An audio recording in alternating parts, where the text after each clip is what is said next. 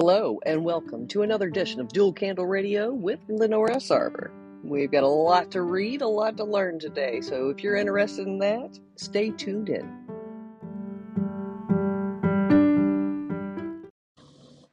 All right.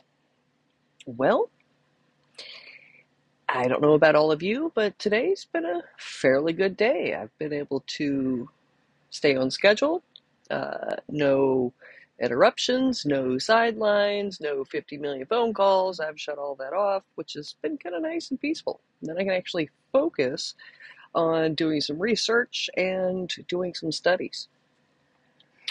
Um, I don't know what the weather is where you are, where the listener is, but I know today we woke up to twenty-eight degrees just to have it warm up later, and you could actually start peeling off layers. And I think right now it's about fifty-five, sixty out there now, but that looking at this current weather pattern that we're having actually brought me back to some of the prophecies that I had released over ten years ago. Um, it's around two thousand eleven, two thousand twelve. And what the prophecy was is we were going to have such strange weather patterns that in the morning, it would be winter. In the afternoon, it would be summer or spring or vice versa, wherever you were. But it was basically warning people, hey, bring a backpack. Be prepared to put clothes on. Be prepared to strip layers off. This is where we are.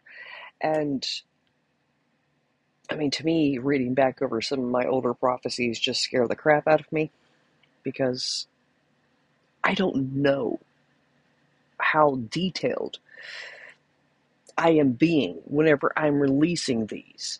So whenever I look back over them and I see the detail, it's like, whoa, it's scary to me because I'm like, oh, wow.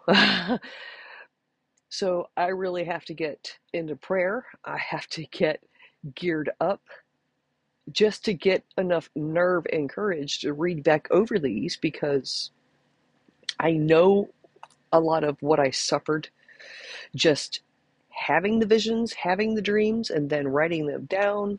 But then, you know, to go from that point and actually live the visions in the physical, you know, realm, the real life, and it's like, whoa, whoa. You know, I was tearing down my Facebook and noticing the same things, and I had to take a break. I was like, whoa. Because this stuff is, to me, it's it's scary, it's unusual, but at the same time, whenever I see them, it's like there's nothing I can do or that I know to do to stop what I see from happening. And I feel a state of utter helplessness at times because all I can do is release this. I can't make it stop. It's like whenever I knew we were having that bad winter, Um, about six months ago, and I'm releasing it, and I'm like, oh my God, we're going to have brutal cold, you know, it's going to be extreme. Well, I didn't realize to what extent that I was prophesying until I got to Christmas weekend, and it's forty below zero, and it didn't matter how high I had the heat on or what I did, I was still buried under tons of blankets just trying to stay warm. And whenever I went to start my vehicle, it didn't want to start. I mean, it was really cold, and I was going to say, okay, all right, Lord, I'm done with this, you know, I'm going to pray against this, and he stopped me. He said, you cannot pray against what you have prophesied forth.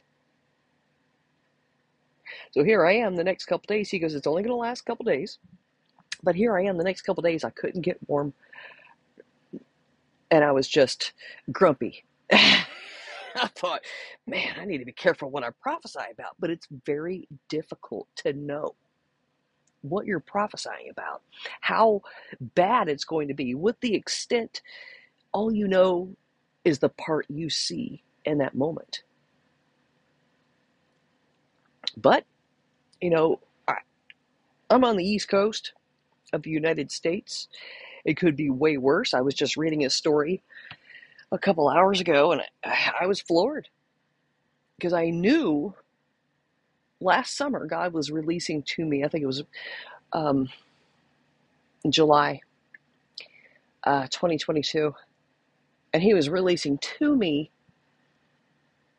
about how California was really going to get hit this year, that they were on the docket for some extreme weather. But, you know, some of the goals, the goodness, if you can imagine goodness coming out of this, because I'm looking at all the stuff they've been going through. I mean, they've been state of emergency after state of emergency. They're actually doing tax deductions now to help, you know, the people who are just trying to repair their lives after this. But the goal was to replenish the reservoirs, as hard as that may seem. And I know that seems like a lot of crap to go through just to replenish the reservoirs, but this is planet Earth. This is how God made things. Um, and then I'm reading today that Mammoth Mountain got seventy-four feet of snow. seventy-four. Now, if you look, say if you go to Hollywood and you look at the Hollywood sign up on the mountain, okay, go ahead and measure that. That's forty-nine feet in the air. Go ahead and tack on twenty-five more feet. And that was the height of the snow. Now, I knew, what was it? I think it was back in September. And I saw a picture of snow all the way up to the top of the power poles. And I thought, oh my God, this is going to happen again. I feel it. I see it. Uh, and I really think the seventy-four feet was a little bit worse than the snow being up to the electrical poles and telephone poles. Um, One, you know, if there's anything good I can say at this point right now, is I know what God was releasing um, a couple weeks ago. He says, you know, the atmospheric rivers, that's about to dry up. The snow, that's about to wrap up. Um, and because of all this, we're actually going to have a delay in the, you know, having fires and, and stuff like that that usually happens around this time.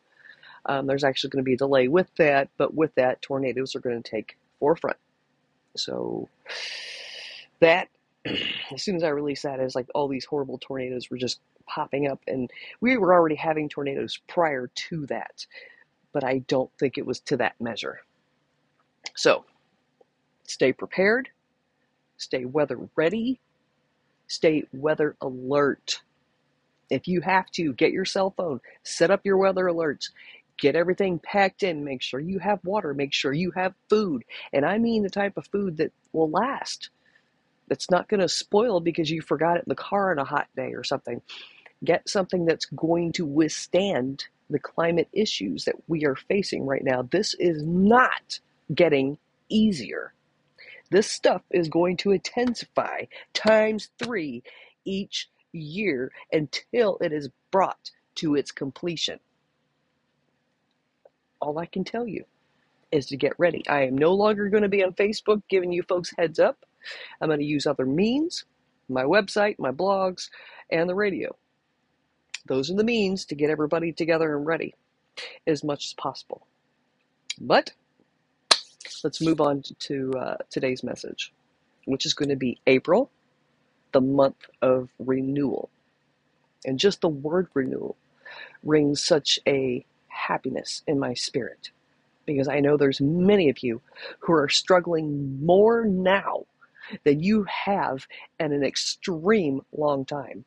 And I'd like to say that struggle is coming close to an end, but we have those intensities along with the weather that is taking the forefront as well, and that is going to be hanging over the people, because what we're doing is all these intensities, all these trials, all these tribulations that we're dealing with right now is building up to more prophecy being fulfilled. And I'm just going to go ahead and say in the book of Revelation. Okay, we'll just put it like that, because people really can't handle a lot of this information. They don't need more bad news on top of the bad news they already have. I get it. But through all of this, Jesus is our hope, okay? Yeshua, HaMashiach, is our hope. But we have got to kind of be in a mess before the Messiah, and I'm not talking the real one, appears. Okay? So just bear down, get ready, weather it out. That's the best way I can prepare everyone. Now, April, the month of renewal. This is going to be kind of a break for some people around the world. Just for some. There's going to be many of other of you that are just going to be keep getting hammered. And I'm sorry, but that's what I see. I wished I could say, oh, everything's going to be beautiful with rainbows and cotton candy and bubble gum and, oh yeah, nada. It's going to be the road of ease. No. That is far from the truth. I can't even say it's going to be peaceful right now. Just what? Get ready. Weather it out. That's the best way I can tell you right now. So, what's so special about April? And it's not just, it's the month of spring. It's when winter is normally over. It's a wrap. The flowers start blooming, the air gets fresher, the days are longer. It's the month of the first fruits. And for the Jewish community, it is the month of renewal. Their celebration of Passover, from when Moses delivered the Jewish people from slavery.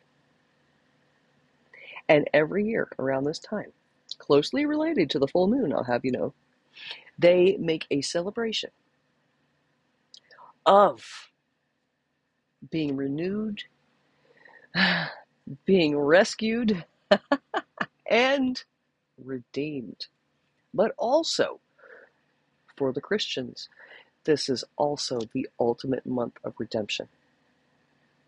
Because Jesus proved himself by being resurrected on the third day from the grave.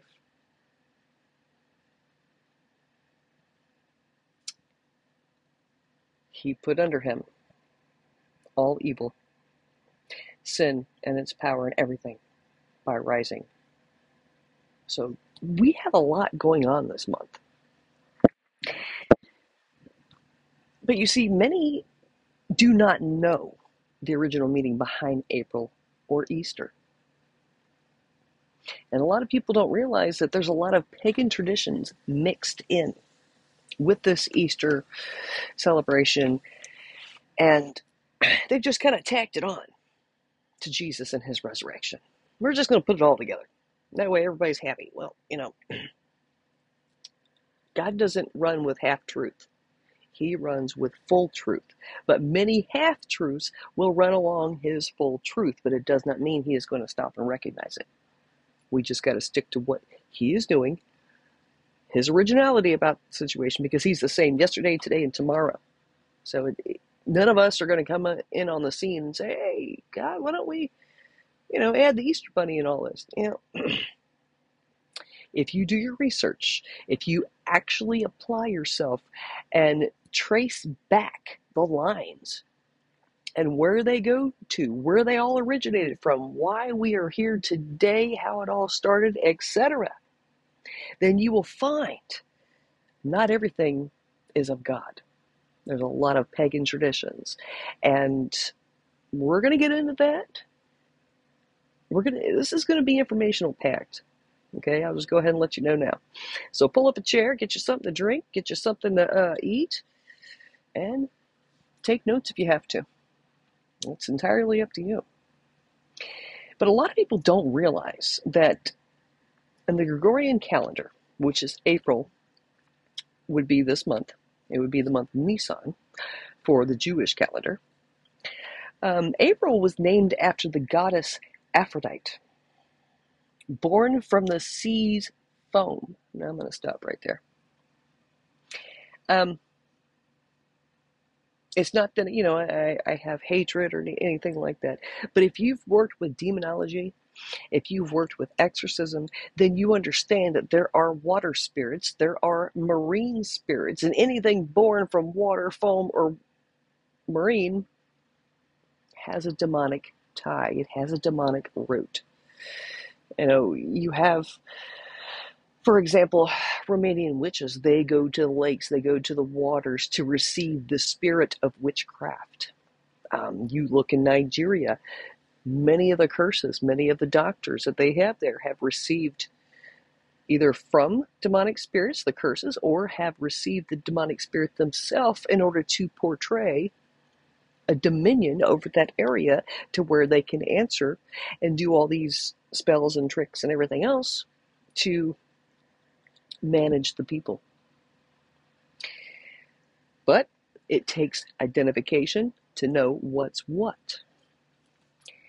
Now, she is also known, the goddess Aphrodite is also known as Venus to the Romans, was the mother of Aeneas, who fled Troy to Italy and founded the Roman race.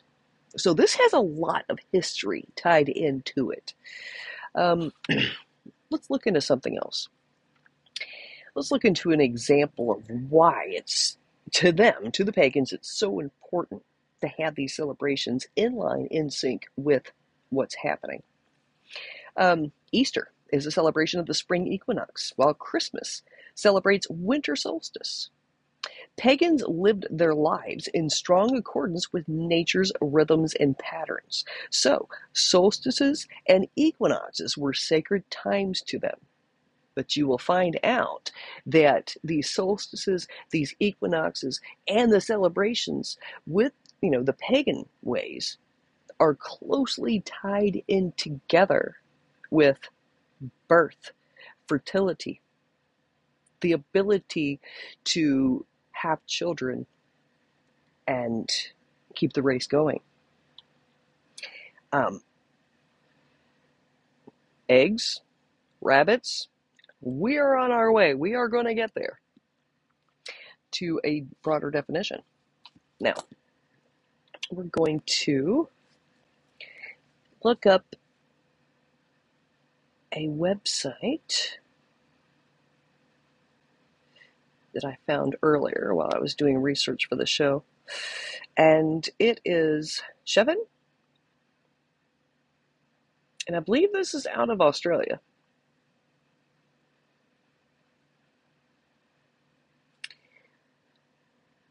This is the pagan origins of Easter. While Christmas was a celebration of the winter solstice, Easter was a celebration of the spring equinox for the pagans.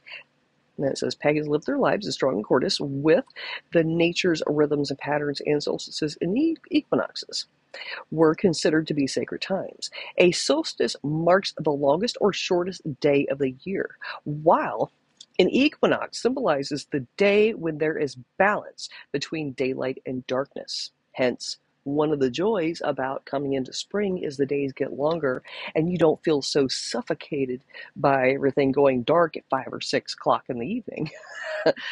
um, this shows the end of one season and the beginning of another. In the northern hemisphere, Easter falls on the spring equinox when winter is coming to an end and nature is experiencing a rebirth and renewal. This is naturally a cause for festivities and celebrations as the darkness comes to an end and plants and leaves start to regrow after the cold winter. I tell you, there was nothing better, because I remember in my younger years I was an apple farmer. There was nothing better than the apple blossoms blooming all throughout the orchards. And I'm sitting there walking, you know, either in the tractor or else I'll take a break and I'll get out of the tractor and just walk through, and the petals flying through the air and just the smell of the fresh apple blossom, and just everything is alive and it it's brand new, and it's just, it's a great time. And to be able to experience that beauty was such a blessing to me.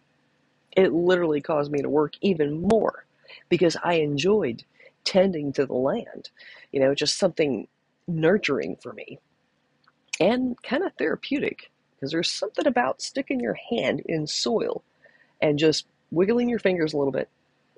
It just does something for me. Um, but I loved it. I loved the newness of the earth, especially in spring, because spring and fall was my two favorites. I don't know about you guys, but let's see. Let's keep going and looking on Sheff and Link. It says how Easter was adopted into Christianity. There we go, adoption. It says around mid three hundred A D, Christianity was increasing in popularity in Rome, then the center of the world. In three twelve, the Emperor Constantine converted to Christianity and put an end to the ongoing persecution of Christians. However, he knew that just because he had converted, it didn't mean that pagans would stop following their rituals and traditions. So he slowly started to adopt existing pagan rituals into Christian festivities. There we go, folks. This is where it all began. In three twenty-five A D, the church council, known as the Council of Nicaea, I hope I said that right, first decided that Easter celebration should fall on the Sunday after the first moon of the spring equinox. And thus Easter Sunday was born, and symbols associated with the nature's rebirth and renewal came to be associated with the rebirth or resurrection of Christ. Where does Easter get its name from? The most in most of Europe, the Easter celebration gets its name from the Jewish festival of Passover, which occurs at a similar time to the spring equinox. So in Greece, Easter is called Pascha. In Italy, it is called Pascua. In France, it is Pascues. And in Denmark, it is Pasque. But in Germany and English-speaking countries like England, Easter took its name from the pagan goddess Esrei, the goddess of spring and fertility. And it talks about Easter symbolism and foods, and then that's when it comes to, now we've come to understand Easter's original nature as a celebration of spring. The symbolism starts to slowly make sense. Let's take a look at where Easter's symbolism came from. Eggs are a symbol of new life and rebirth, just as nature returns to life after the cold of winter, or Jesus is resurrected after the crucifixion. Okay. This is where I almost can't agree with them putting Jesus in the mix here.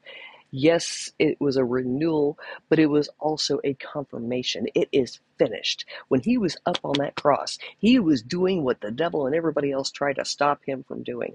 And that was coming to the world and being the sacrifice for the, the sins of the world and establishing salvation and the new covenant with mercy, with grace. It is finished, but yet the beauty of everlasting life through salvation was born. So it's really hard for me to agree that an Easter egg is going to do this. Just saying. But it says, why is Easter associated with a rabbit?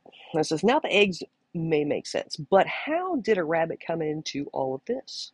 This symbolism can be especially strange when you consider the fact that rabbits don't even lay eggs. But it all ties back to the concept of fertility, rebirth, and renewal as celebrated by the pagans.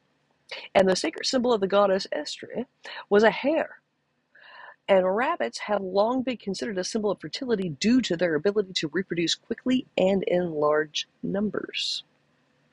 But the first official mention of rabbits or hares in association with Easter was only made in seventeen twenty-two in a folklore book written by George Frank von Frankenau, a German writer. I hope I said that right, because I don't know how to speak German. Um, one of the stories recounted in this book mentions an Easter hare that hides colored eggs for children to find. The first written mention of the Easter egg hunt, since the book was a collection of folklore, it's reasonable to suggest that Easter egg hunts were already accustomed at the time.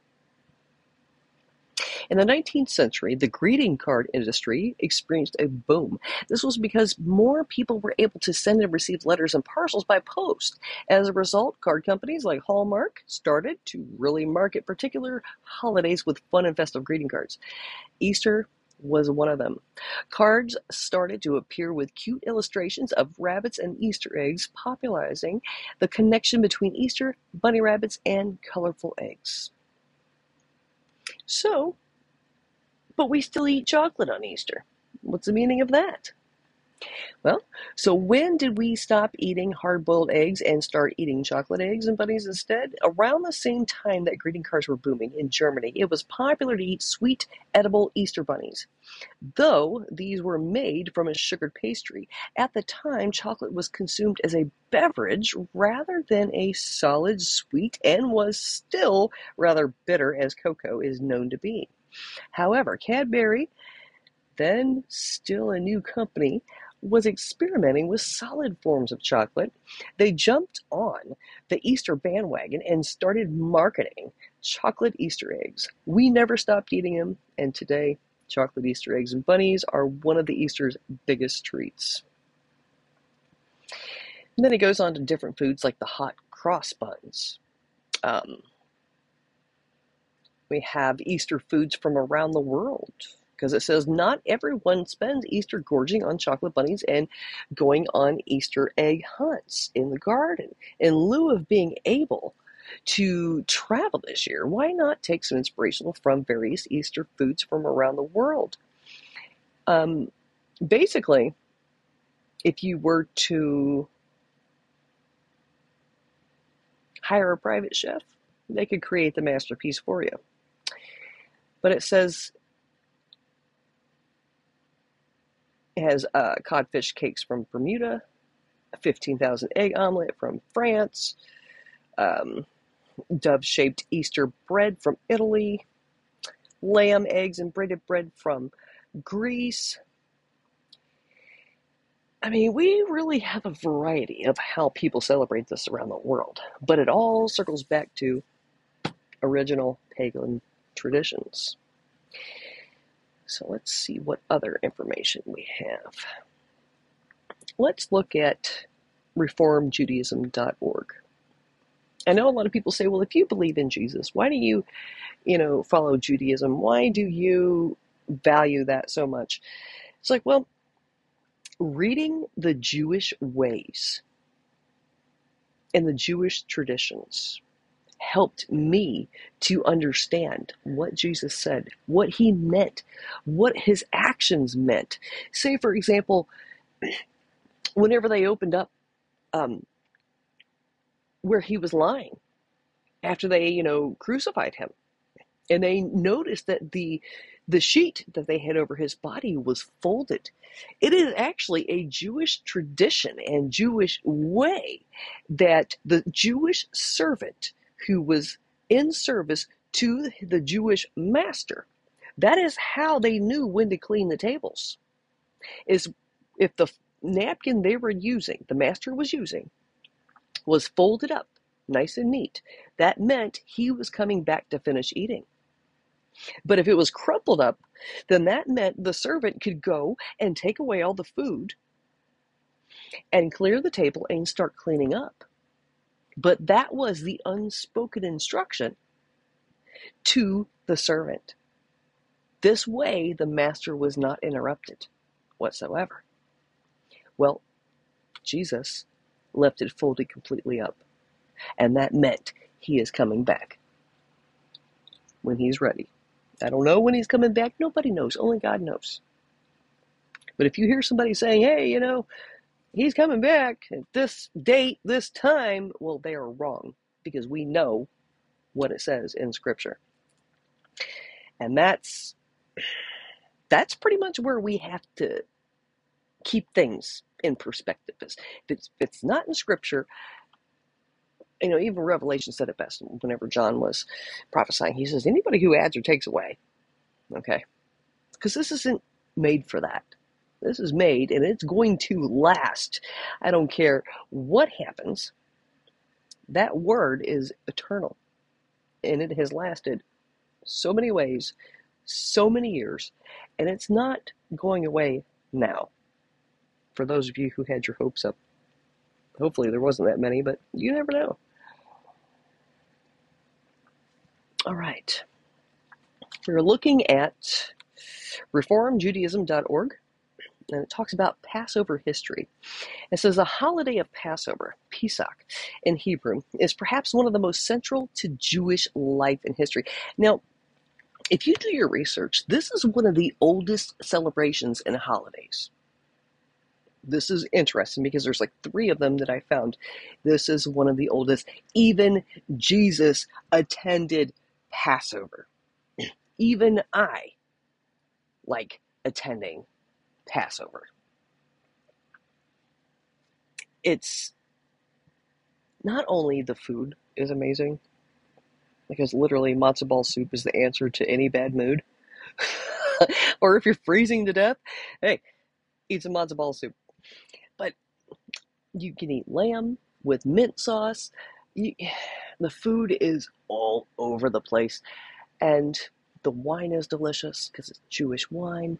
Or, you know, they have options for, you know, grape juice if that's what you would like to have instead of wine. Um, for Passover, it is traditional to drink four cups of wine throughout the service, because you're going through all the plagues and you're eating food that was associated with the plagues as an honor and a remembrance to how Moses delivered God's people. So if you ever get a chance, definitely go to a Passover event. It's usually about a four to six hour long process, and you get to eat like a king at the very end of it. And you get to learn all the ins and outs of the plagues and what all Moses did.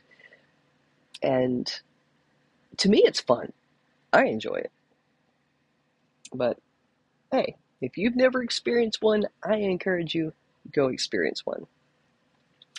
But then it says here, um, more widely observed than any other holiday, Passover celebrates the biblical account of the Israelites' redemption and escapes from four hundred years of Egyptian slavery. It's a long time. Could you imagine just the people crying out and wondering, when, Lord, when, Lord? Ugh. And it says, holiday rituals include a dramatic retelling of the Exodus story and many unique food traditions. We come together with friends and family to celebrate the great lessons of the story, the blessing of freedom, and the reminder that since we were once slaves and were freed, it is our responsibility to learn, to work for freedom for all people everywhere. And it's just like, you know, it's a basic concept that I've known with God. He blesses you to bless other people. He releases you out of the chains of bondage to go and help other people get released out of the chains of bondage. He redeemed the Jewish people for the Jewish people to move forth and help redeem the nations. Because basically the Temple Mount sets on the navel of the world. That is why that is such a powerful place. And it says the word Passover is derived from the Hebrew word Pesach, which means passed over, referring to the tenth plague that killed the Egyptian firstborn, but miraculously passed over the houses of the Israelites. More on below. But basically, whoever was out brushing the blood on their doorpost were passed over. So the firstborns did not receive the plague that was coming through. And that was a really... And if you ever watch the movie, um, there's quite a few movies out about Moses and how and the Ten Commandments, et cetera. If you ever watch the movie, your hair will almost raise at that point, because you feel the shadows and of death, everything just coming through that city, and you're like, oof, you know, I, I could imagine being alive back then, because that would just be scary for me. But it says, found in the Torah, the Passover story tells of Israelite slavery, deliverance, and escape, the Exodus from Egypt. The story begins with Joseph, son of Jacob, who was sold into slavery by his brothers and arrived in Egypt as a poor, powerless servant. Joseph's wisdom and his ability to interpret dreams soon brought him power and status. And this right here is just proof, because a lot of people feel like, you know, I got to do all this work to get myself up the ladder to where I get the power and status because God gave me the gift. But that's not how it works. God already put into play along with granting you the gift before repentance, that the gift will go and make room for you and place you before great men. Okay? All you have to do is learn how to operate the gift through the Lord. Let the Holy Spirit be your teacher so you can learn God's way and get God's success and will out of this gift. It's not just for you. It is for the world. But it says, his entire family joined him in Egypt, as did many of the rest of the Israelites. There they prospered and multiplied for many generations. But a new king, Pharaoh, came to power in Egypt, who did not remember how helpful Joseph had been. The Israelites' numbered, numbers had greatly increased over many years, and the new Pharaoh was suspicious of them, fearing they would someday rise up against him. So he would treat them harshly, forcing them to work as slaves in terrible conditions. Nevertheless, the Israelites survived and continued to multiply. Now, if you think about the harsh conditions, I mean, they're out in the Egyptian sun all day. God, God only knows if they were getting breaks or if they were at least getting water or something. But that is some brutal conditions. And that just says, you know, through Christ, I can do all things. Because if, if the Israelites can push through brutal conditions like that and still multiply and be blessed, that is God making that possible.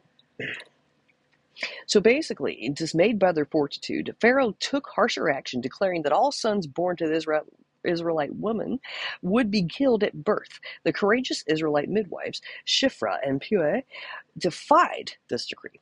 But the infant boys were still in great danger.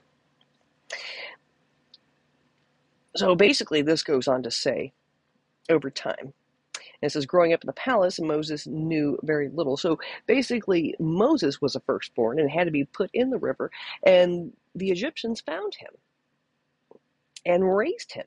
Now look at God taking the very danger and fear of the Pharaoh and having the Pharaoh raise him up. Whew. Don't put anything past God. He can do anything, anything. But if you keep reading here, it goes on to all the, you know, different plagues. And, you know, this is a crucial time for them. And God wants us to put in remembrance his deliverance. And this is what he commanded the Jews to do. It's absolutely amazing. But let's read a little something else real fast. Let's go to the Mashiach, Messiah. And because there is some people who believe that um, there is Jewish writings indicating that Yeshua would come in the month of renewal, the month of Nisan. Well, let's look at the messianic idea in Judaism. It says, belief in eventual coming of the Mashiach is a basic and fundamental part of traditional Judaism. Okay, so it is part of the Rambam's thirteen Principles of Faith, the minimum required of, the, of Jewish belief. In the weekday, I hope I said this right, Shemoneh Esrei, prayer recited three times daily. We pray for all the elements of the coming of the Mashiach and gathering of the exiles, restore, restoration of the religious courts of justice, an end of wickedness, sin, and heresy, reward to the righteous, rebuilding of Jerusalem, and restoration of the line of King David, and restoration of the temple service. Okay, right now this month, the red heifers are on display. They have to come to the fullness of their time, which is two years, before they are ready to become ashes for purification for the eventual building of the third temple. This is where we're at with that right now. So we got just a little ways left. But as far as all the other temple services, they are reinstated. All we really have left is the building. Okay? And I've researched it. According to what I have researched, we're looking at about eighteen months from the first day of build. That could be shorter. okay, with the technology that we have. But the technology has to be tempered and set up in a way that honors a measurement that is no longer in existence, folks. That is where we're at with that. It's a raw measurement. It is actually noted as the measurement of measurements. Okay. That'll be another episode, Lord willing. But let's keep reading. Um, however, traditional Judaism maintains that the messianic idea has always been a part of Judaism. So no matter what the Jews do, they're always preparing for the Messiah. Every day. The, it is incorporated into their day-to-day and their holidays and everything. And I would just encourage Christians, do the same. Incorporate everything into your life as Jesus will return. Prepare everything in your life that Jesus is returning and you are ready. Your wicks are trimmed. You have your oil. Okay? I can only just instruct you. But the term Mashiach means, literally means, the anointed one, and refers to the ancient practice of anointing kings with oil when they took the throne. Mashiach is one who will be anointed as king in the end of days. And this has a lot more to go with it. But let's go ahead and look at what their definition of the Masyuk is. The Masyuk will be a great political leader descended from the King David. And it says Jeremiah chapter twenty-three, verse five. The Mashiach is often referred to as a Mashiach ben David. Um, he will be well-versed in Jewish law and observant of its commandments, which would be Isaiah chapter eleven, verses two through five. He will be a charismatic leader, inspiring others to follow his example. He will be a great military, great military leader who will win battles for Israel. He will be a great judge who makes righteous decisions, and that's in Jeremiah chapter thirty-three, verse fifteen. But above all, he will be a human being, not a god, demigod, or other supernatural being. It has been said that in every generation, a person is born with the potential to be the Mashiach, if the time is right for the Masonic age within that person's lifetime, then that person will be the Mashiach.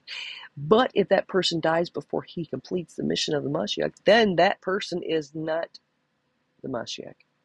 Okay?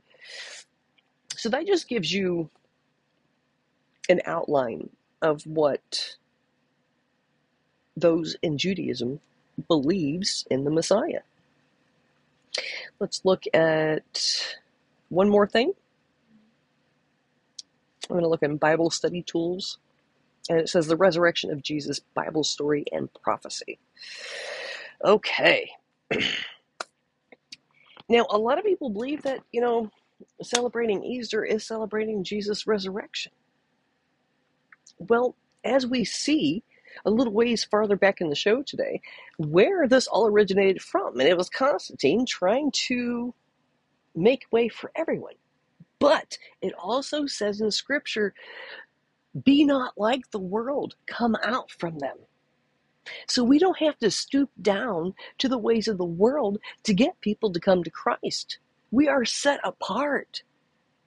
And he uses his light, his favor, his spirit for attraction.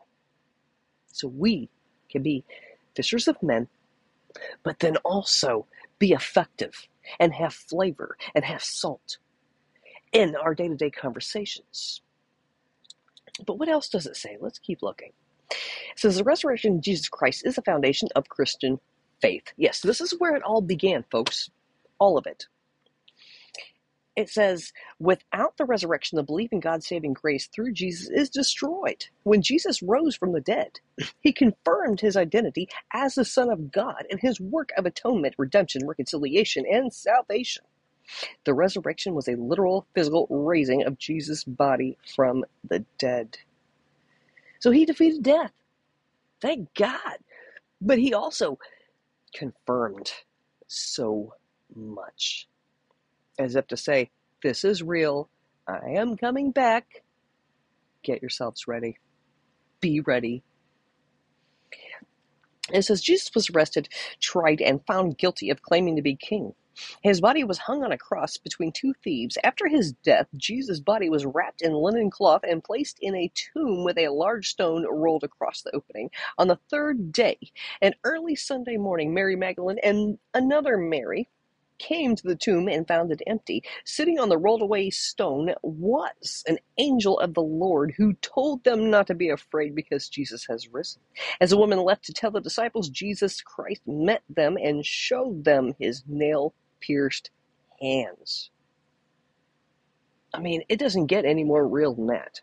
And I imagine if I was alive in that day, oh my goodness, I would I would have to be the one that goes and pokes my finger and it like, is it real? I, I just got to be that guy. I've just got to be that girl, you know? But it says an Old Testament resurrection prophecies.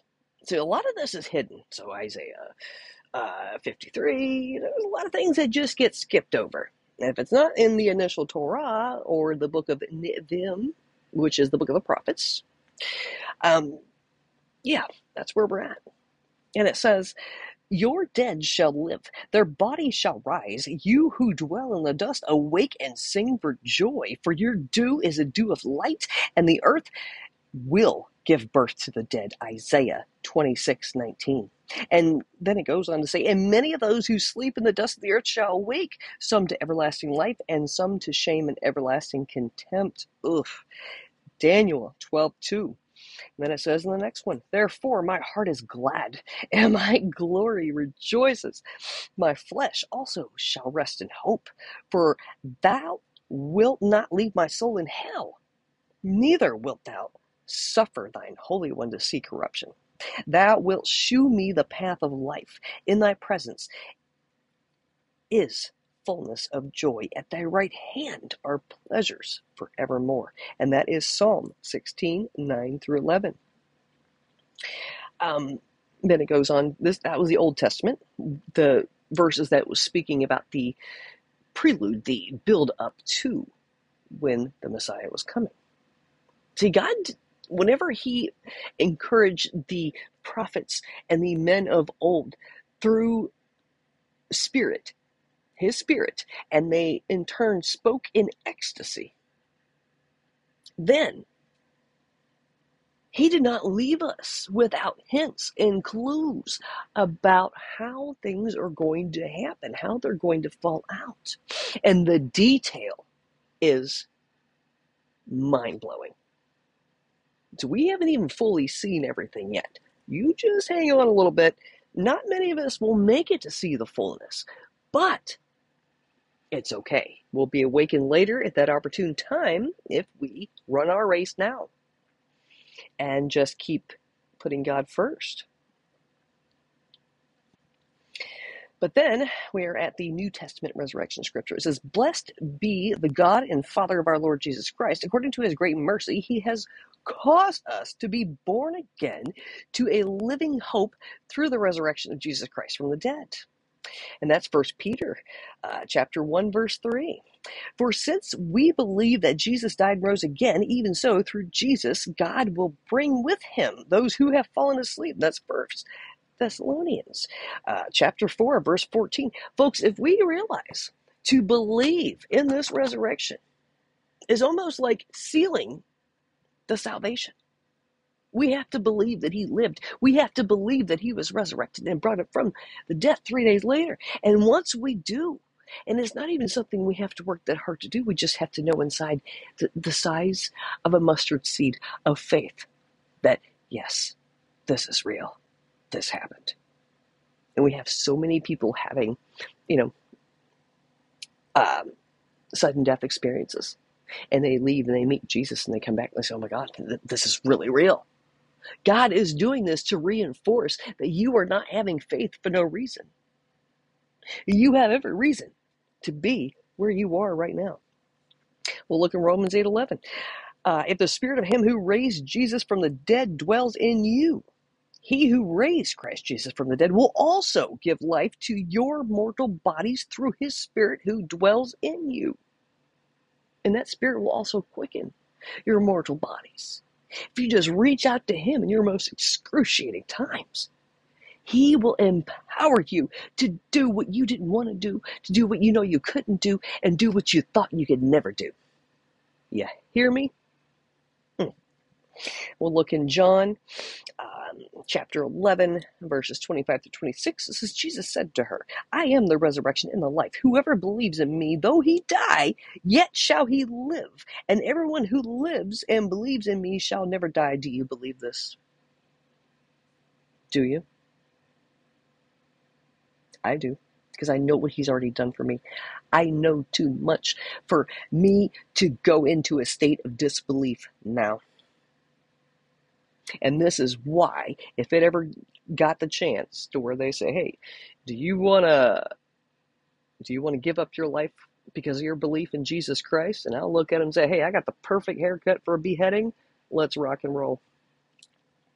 Nothing scares me like that anymore. But basically, Matthew twenty-eight is uh, where more information about um, Jesus and the resurrection. And it's a really beautiful story because he went through a lot for us. And those dire moments towards the end where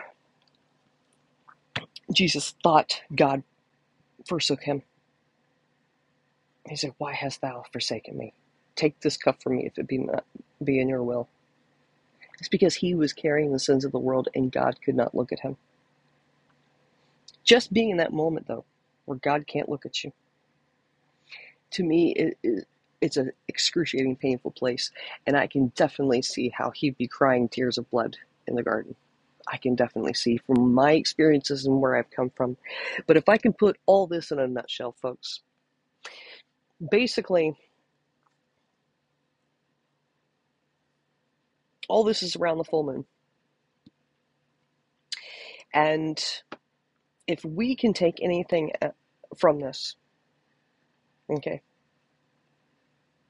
is this is a time of renewal. This is a time of redemption.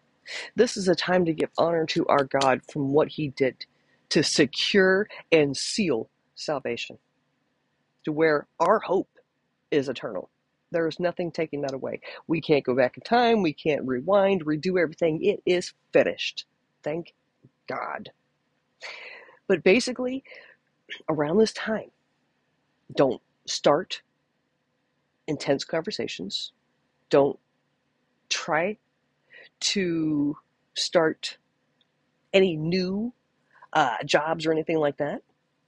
Basically, this is a time where you are released from horrible circumstances. You are renewed into a new chapter. But this is a time that you don't try to push or pull. You go with the flow that is already in place. And just enjoy, embrace, enjoy the company that you have, that you've been blessed with. And more so than anything,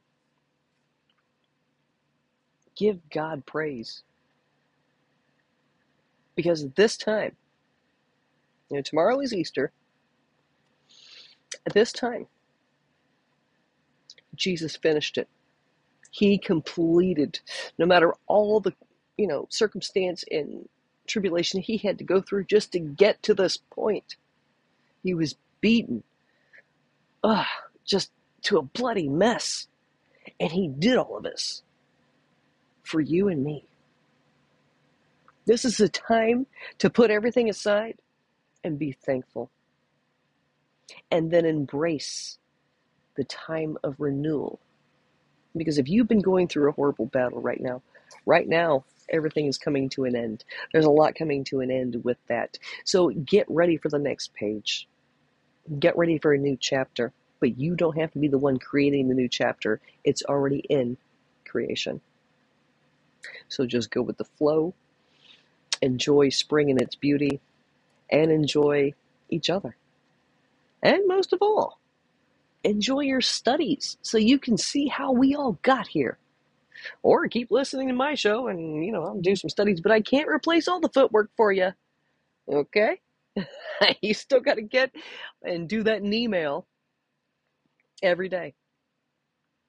Because it's more than just me getting up here and doing all the hard work and the research and, and putting it all together in a show. It's beautiful to establish a genuine relationship with the Lord. And if you don't gather anything like this out of that today, um, then gather this. Be renewed, be redeemed, and your deliverer. He is the one who is going to make all things new. Just hold on and keep things in purification. Keep things purified. Don't get too sidetracked with the pagan ways. You know, stay on the narrow path. I know the narrow path is not too fun. I get it. But it's the way. So, and as usual, it is always a blessing to come into your homes every week and bring you a different message. And if you'd like to hear something else, or you want me to do research on another topic, you know, write into the website, put in a comment here at the show, however you'd like to do. But, Lord willing, I will see you folks next Saturday, same time, same place. God bless you, and happy Resurrection Day.